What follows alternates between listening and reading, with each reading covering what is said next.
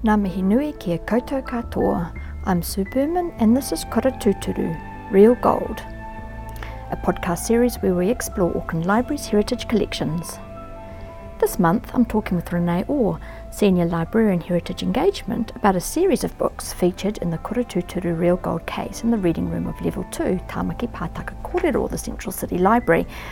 These books have been selected from a collection to support the wider library's partnership with the international touring exhibition Yokai Parade Supernatural Monsters from Japan, which is showing through to the 6th of November. Oh, kia ora, Renee. Thanks so much for taking time today to talk with me. What an exciting series of exhibits there are throughout the, the building, all the way here into the reading room of Heritage Collections. Um, can you describe to listeners what it is that you've curated into the Kura Tūturu Real Gold case? Oh, kia ora, Sue. Thank you. Yes, so what we've got here are a selection of three books which we have selected to complement the Yokai Parade exhibition that's on throughout the Central Library at the moment.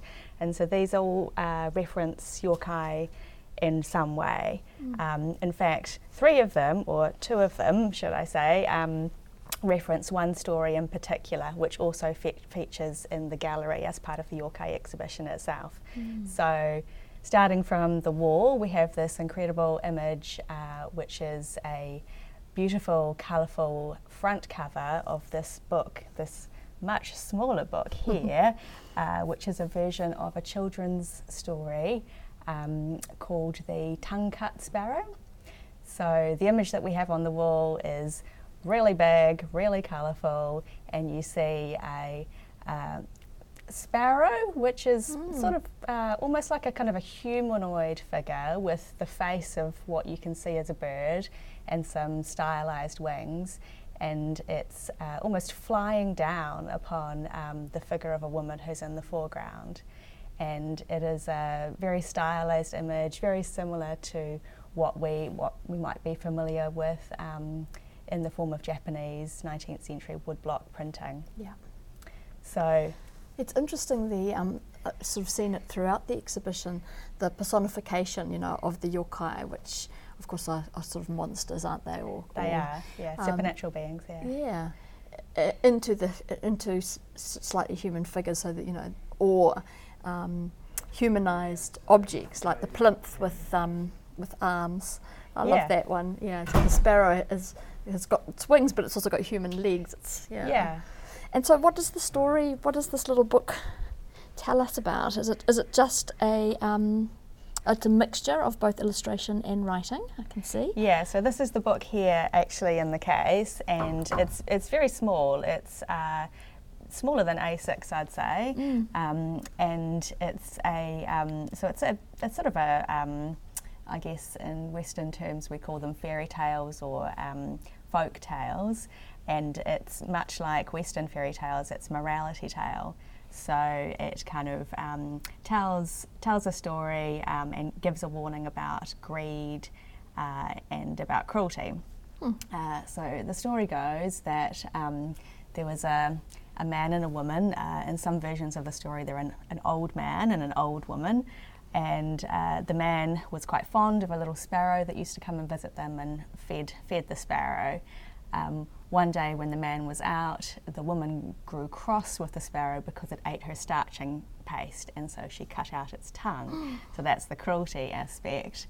Um, the sparrow, of course, uh, disappeared, and when the man returned home, he was quite distraught and went off searching for the sparrow, um, his friend. And uh, when he found the sparrow, the sparrow welcomed him into his home and fed him as and entertained him as a guest. And then when the, the man was leaving, he offered him the choice of two baskets. And the man thought, oh well, this there's a heavy basket and there's a light basket, and I couldn't possibly carry this heavy one, so I'll take the light one. Uh, when he got it home, he discovered that it was full of riches. So he was rewarded for his kindness and his gentleness.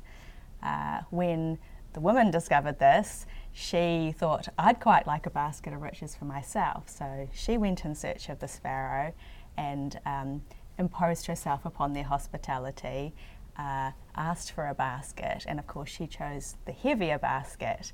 Um, when she opened the basket, however, uh, it was Yokai that came out.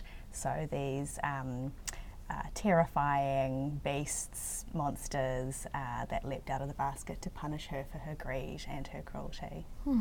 So that's what we can see here. Uh, this is the final page of the story, and it's. Oh, that's um, interesting because it's it looks on appearance as the first page of a Western book, so it's a left to right. That's right. Right. Yeah, yeah, yeah. So, Hmm. um, yeah, that's just uh, our our uh, Mm, default for looking at it, and you can actually see that uh, there's an annotation at the very top of the image um, where someone has written um, a story of a sparrow um, in what we would normally find as the first page, but of course it's the final page of the story. Wow, it's really beautiful, isn't it? Very fine paper.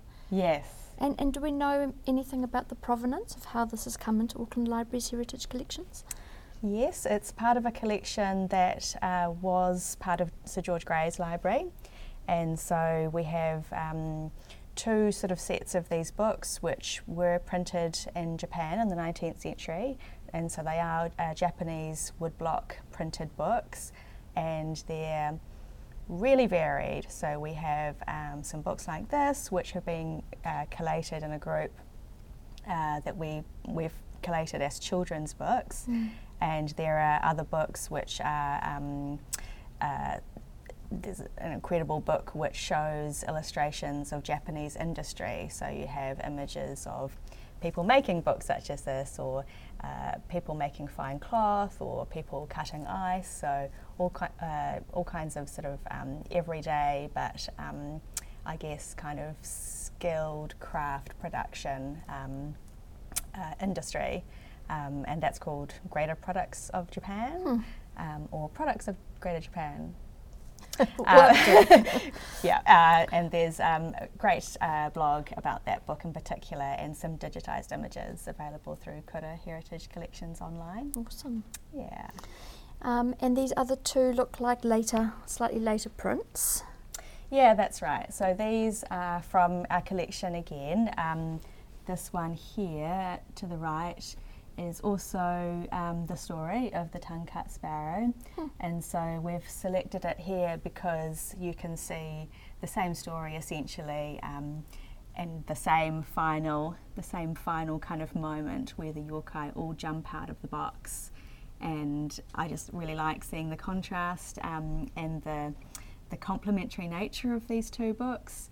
So, um, just as with the Japanese version, you have kind of the monsters all sort of tumbling out, and the, the woman prostrate on the on the ground, looking unhappy, and in particular this really long-necked kind of serpent-like um, creature coming out with its tongue protruding. Um, so yeah, I thought it was really nice to see these two different books together. Uh, this one is uh, called Tales of Old Japan. Mm-hmm. So it was first published in 1871. This is a slightly later edition, uh, written or compiled by a man called Algernon Bertram Freeman Mitford. uh, and uh, he was actually um, stationed in Japan during the period where the seat of power was being transferred from Kyoto to Edo. Um, and so he spent some time in Japan, uh, living and working there, and compiled these um, stories which he published as Tales of Old Japan around about the time, I guess, that um, there was a very large interest in fairy tales, folklore within uh, English language publishing. So it's the sort of heyday of Victorian collections of fairy tales, and there was a, a I guess, a, a market and an audience for similar tales from other parts of the Mm. world as well. Mm. It was one of my um, childhood favourite readings were those series of books about, you know, um, myths and legends of the world. Them, Absolutely, yeah, yeah. still are very Yeah. popular. And um, if you know, uh, if you have children or no children, you'll see them throughout the library collections because we st- we still find lots to um, lots to enjoy and of Mhm. interest in them as Mm. well. Some good sort of universal themes Yeah, as such. yeah. And this last one is a colour print, I can see. Yeah, that's right. Uh, so this is another uh, another folklore book uh, from our collection. So uh, compiled by Richard Gordon Smith, Ancient Tales and Folklore of Japan, and that's published in 1908. And this book does have a, a, a number of very beautiful color color plates in it. The one we're looking at here is um, an illustration of the night parade of 100 demons, and that is the uh, that is the night, um, the, the, classic kind of yokai trope, I guess. Um, so you'll see it right throughout the yokai exhibition in the Central Library. Uh, this idea that um, if you are unlucky enough to stumble outside on the wrong night, you might um, you might encounter this night parade of, of 100 100 demons or 1,000 demons or however many demons you your mind can imagine, um, but that it will be a, a horrifying sight and um, something to something to be aware of. And this is this this illustrative page is like a wall of demons. It's got so many. Yeah, mm. so it's actually it's referencing a a story that was um, the, the story around this particular image is that um, it's one of a, a, haunted temple, and it's a story which is often given as a, a sort of an origin story of uh, for this um, supernatural parade. Um, you can see mm. down at the bottom there's um, a figure who is not a yokai; it's it's a man. And um, this, the story told in this book is that he is an artist who had heard about this haunted temple, um, went to spend the night there, saw nothing, heard nothing. But when he woke up in the morning, he saw the walls of the temple covered with um, gruesome, um, supernatural images, and he uh, quickly um, drew them all out. So um, it, uh, the, the story goes that it was actually luminescent mold or bioluminescent mold mm-hmm. that had uh, taken shape on the walls of the temple, but it looked like um, it looked like gruesome demons, and that that was the inspiration for his illustration of the um, of the night parade.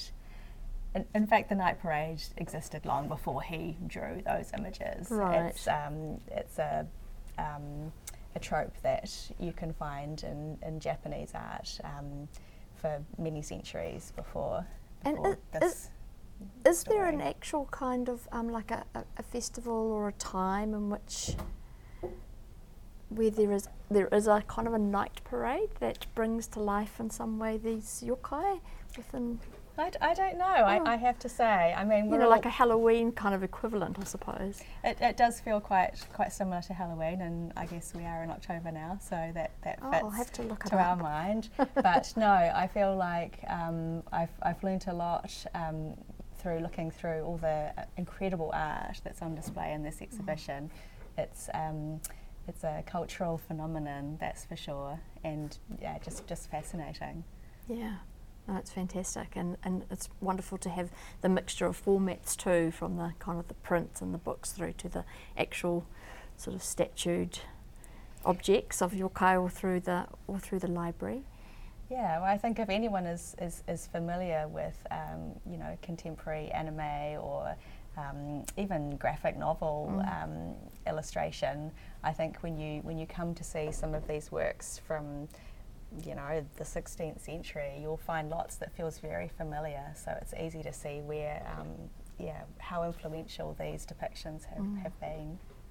And the colour, I really love the, um, yeah the sense of colour that I don't know what it is about the particular inks or um, that are used, or whether it's through the, the wood block process, but there's something very specific, isn't there? Yeah, it, they are. They are very. They are very colourful, very vibrant, and um, I think it's yeah, it's easy to see why Japanese woodblock printing was. Um, uh, so, so, high became so highly sought after mm. in the 19th century, and um, I. It, that is most likely why Grey bought these books was because they were so fashionable at that particular time, and for good reason. They are they are beautiful. Mm. So very very um, very popular in Japan in that period, and then they became very popular in the West We invite you to visit the Heritage Collections Reading Room on level 2 of Tamaki Pātaka Kōrero, the Central City Library, to view items on display in the Kura Tūturu Real Gold case or to request to view other items discoverable on the Kura Heritage Collections database